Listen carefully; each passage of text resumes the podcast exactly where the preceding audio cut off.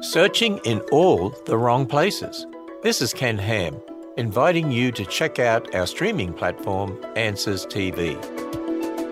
Today is Halloween here in America, and for many, this is just a day to dress up the kids and get some candy from the neighbors. But for others, it's a day of witchcraft and wickedness. And sadly, witchcraft, New Age spirituality, and Satanism are growing across the US. And as we saw yesterday, this is because the human heart always wants to worship something. As Christianity has largely been kicked out of US society, people are searching for something to fill that void, and they're turning to all the wrong places. The answer isn't more of self and sin is to turn to Christ. Jesus died to pay your sin debt and offers new life. So come to Him today. Discover more about God's Word, the gospel message, and other biblical truths when you visit us at AnswersRadio.com. That's AnswersRadio.com.